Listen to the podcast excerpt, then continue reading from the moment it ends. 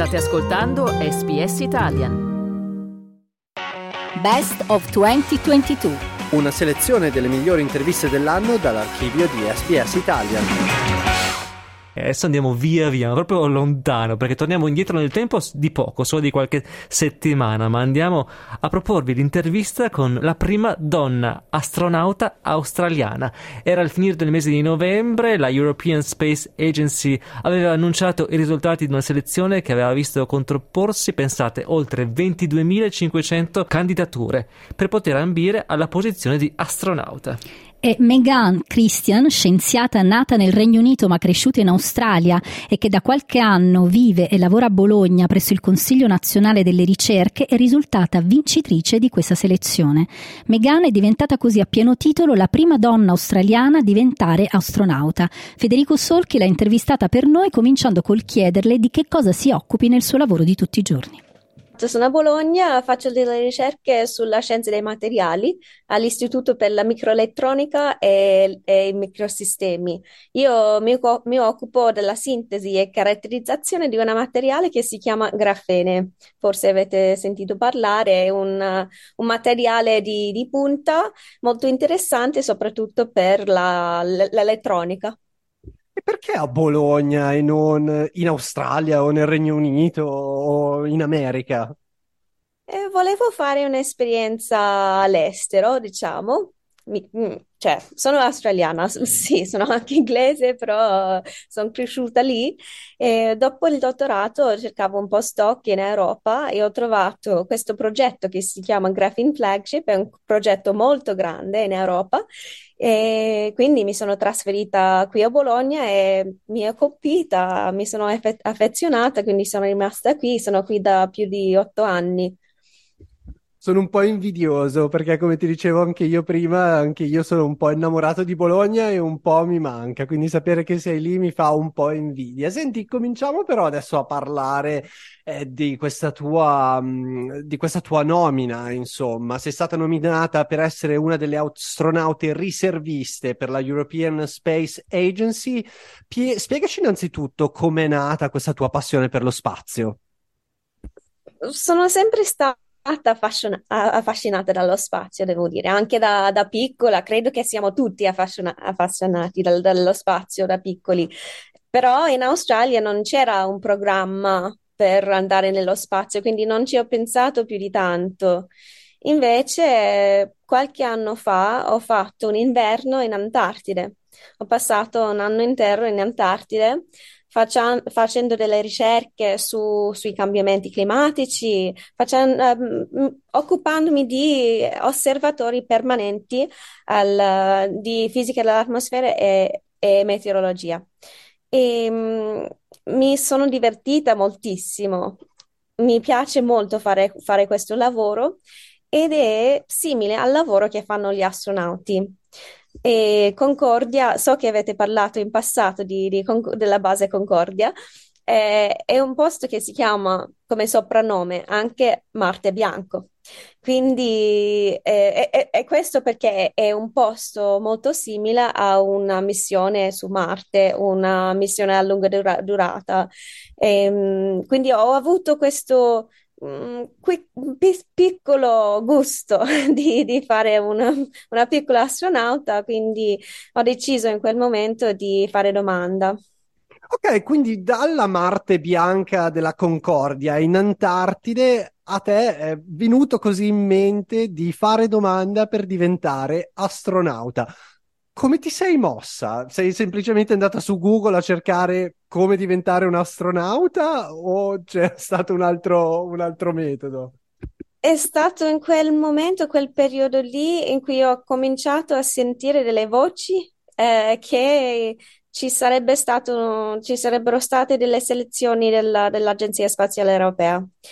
Eh, però ho dovuto aspettare un altro anno perché sì, hanno fatto la prima conferenza stampa a febbraio di 2021. Io sono stata a Concordia in 2019. Eh, sì, eh, quindi ho aspettato e poi ho fatto domanda. E per fare domanda è come tutti i lavori praticamente, eh, devi mandare un curriculum, una lettera di motivazione, mm, rispondere a qualche domanda. Il problema è che tante persone volevano fare questa, questa domanda, quindi eravamo, sì, come ho detto all'inizio, 22.500 eh, e hanno dovuto fare una scrematura su, su curriculum che si chiama la prima fase delle selezioni per arrivare a circa 1400 persone per la seconda fase di selezioni. Ecco, in e che questo... cosa consisteva questa, Ecco, in che cosa consisteva questa seconda fase delle selezioni? Quando siete rimasti in 1400, su che, su che base vi hanno scelto? Um, allora, la seconda fase consiste in uh, dei test su computer, dei test um, come fanno i piloti di memoria, fisica, matematica, eh, logica, ragionamento spaziale.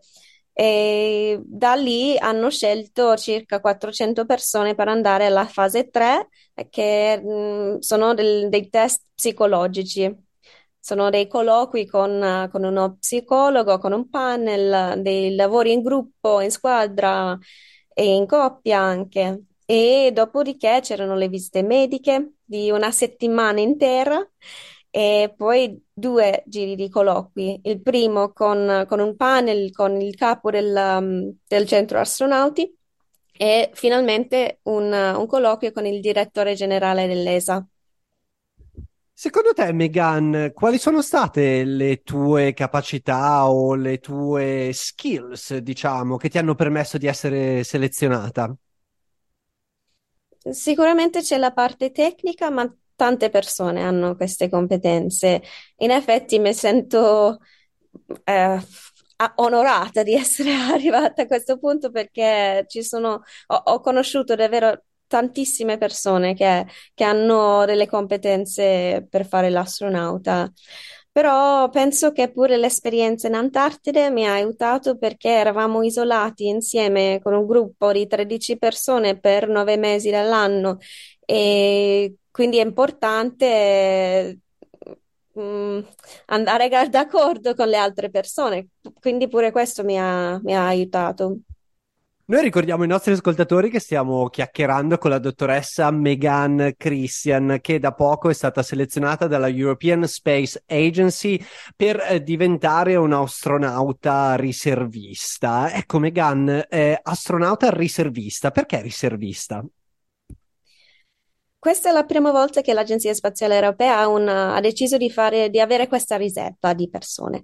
Eh, hanno scelto cinque persone per fare l'astronauta di carriera, questa perché hanno solo un certo numero di, di voli in questo momento.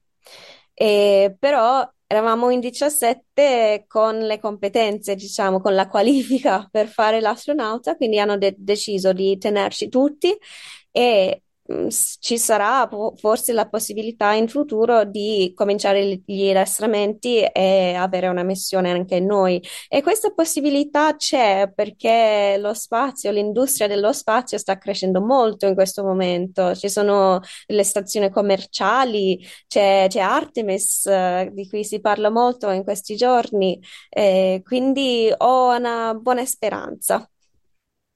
Una volta arrivata lassù, che cosa vorresti fare? Che ti hai degli interessi specifici di ricerca che vorresti portare avanti oppure eh, questi ti saranno indicati invece dalla European Space Agency ov- oppure eh, da un'altra agenzia che poi ti permetterà di entrare nello spazio?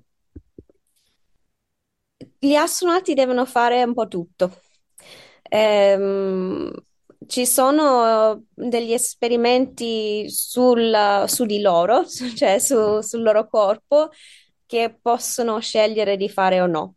Però in genere devono fare tutto quello che l'agenzia ha deciso di fare. E va bene così, io, io sono una generalista, mi piace fare tutto, quindi sono molto contenta di portare avanti le, ricerca, le ricerche su, su tante cose e ovviamente sono anche, cioè vorrei tanto vedere la Terra dallo spazio perché penso che sia una cosa bellissima, una cosa che, che fa cambiare la nostra mente. abbiamo parlato con i se e i ma, gli if and buts, ma se diciamo tra sei mesi ti dicono Megan, adesso iniziamo gli addestramenti e non lo so, tra 12 mesi parti in orbita. La provi un po' di paura a questa idea o è solo emozione? In questo momento è solo emozione. Sono sicura che in quel momento lì del lancio del razzo un po' di, di ansia, ansia ci deve essere. Però no, per ora solo emozione. emozione. Un'ultima domanda per te, Megan. Prima hai detto che quando eri bambina anche tu guardavi allo spazio e lo guardavi in maniera così affascinante. Hai un consiglio da dare ai bambini che ti stanno ascoltando e che sognano anche loro lo spazio? Sì, eh, ai bambini dico di, come dicono sempre, seguire i sogni, però Mm, io non sapevo quali erano i miei sogni da piccolo, da piccola, quindi non è che devi sapere esattamente cosa vuoi fare in futuro. Segui le cose, le cose che ti piacciono e mm, poi ci saranno, ci saranno tante opportunità e, e l'importante è prendere queste opportun- opportunità quando arrivano. Cliccate mi piace, condividete, commentate, seguite SPS Italian su Facebook.